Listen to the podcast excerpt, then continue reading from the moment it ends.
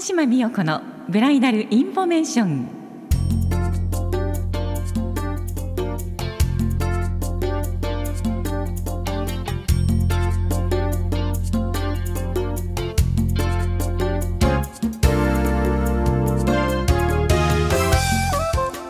皆さんこんにちは鹿島です。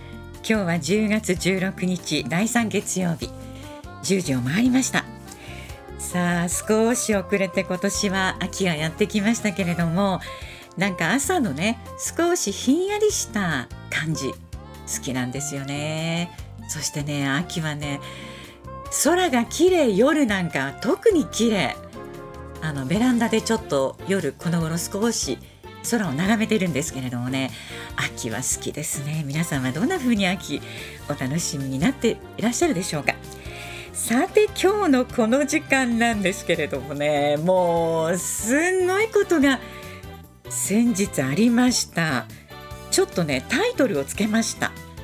披露宴とか、まあ、結婚式もそうなんですけれども披露宴の中で突然指名される方こうサプライズされた人の気持ちが分かりましたというそんなお話をしたいと思います。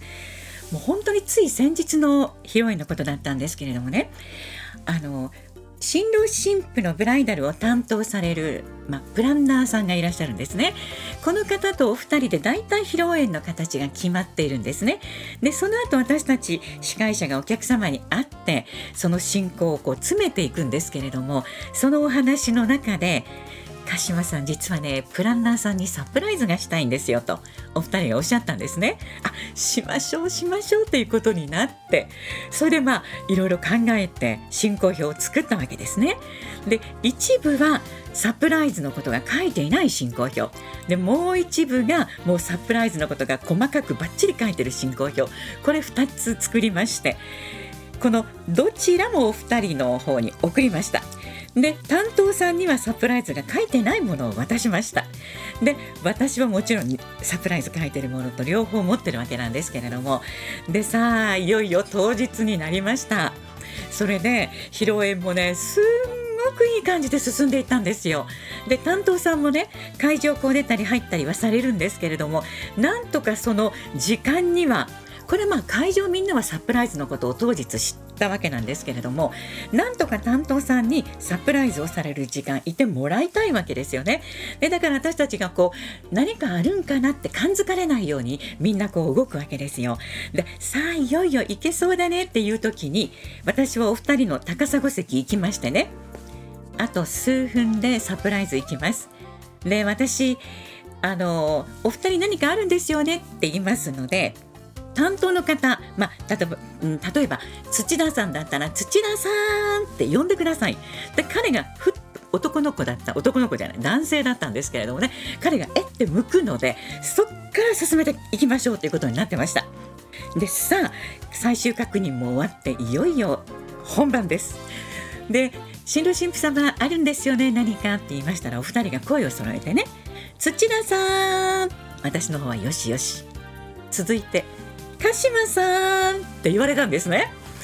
でね私ねあの私にサプライズって本当に久々でねもうあの驚くというか私にでもさっきの最終確認の時はもう土田さんだけだったじゃないっていう感じの中でえーって言いながら土田さんもびっくりする。私もびっくりする。でお二人の前に行く。もう私はもうテンパってます。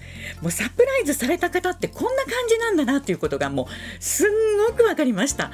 であのプレゼントをねいただいたんですけれどもえ私にもってもうついつい言っちゃいました。でそうですよ。鹿島さんにでもうあの考えてたんですって言われたんですね。で私と土田さんへのサプライズは会場の人はみんな知ってたんですね。でね何か一言と、まあ、司会をやってる私にはマイクを向けられるんですがその時はねもう何にも話せられない。もうただただ2人の気持ちがもうありがとうとしかないんですね。あとね私ね何年ぶりかで号泣しました。もうお客様の温かい気持ちにもう本当にでこの2人に会えたことに本当に感謝しました。で私ももうなんかあの胸がいっぱいの時ってね声が低くなるんですね。もうおじさんに近いようなトーンになるんですけれども本当にありがとうございました。私のために考え私にも考えてくださってっていう感じでもう振り絞って言ったんですね。で土田さんは土田さんで頑張って言われたんですけれどもね。もうこれで学んだことです。サプライズされている方に言葉をね求めてはいけません。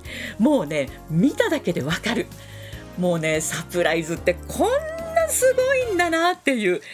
もう本当に嬉しかったです。でねいただいたものをねあの番組のホームホームページっていうのかなラジオ局のそこに載っけますのでねこんなものをいただいたんですよって皆さんにご報告したいと思います。でこれね昨日分かったことなんですが神父の手書きだったんです。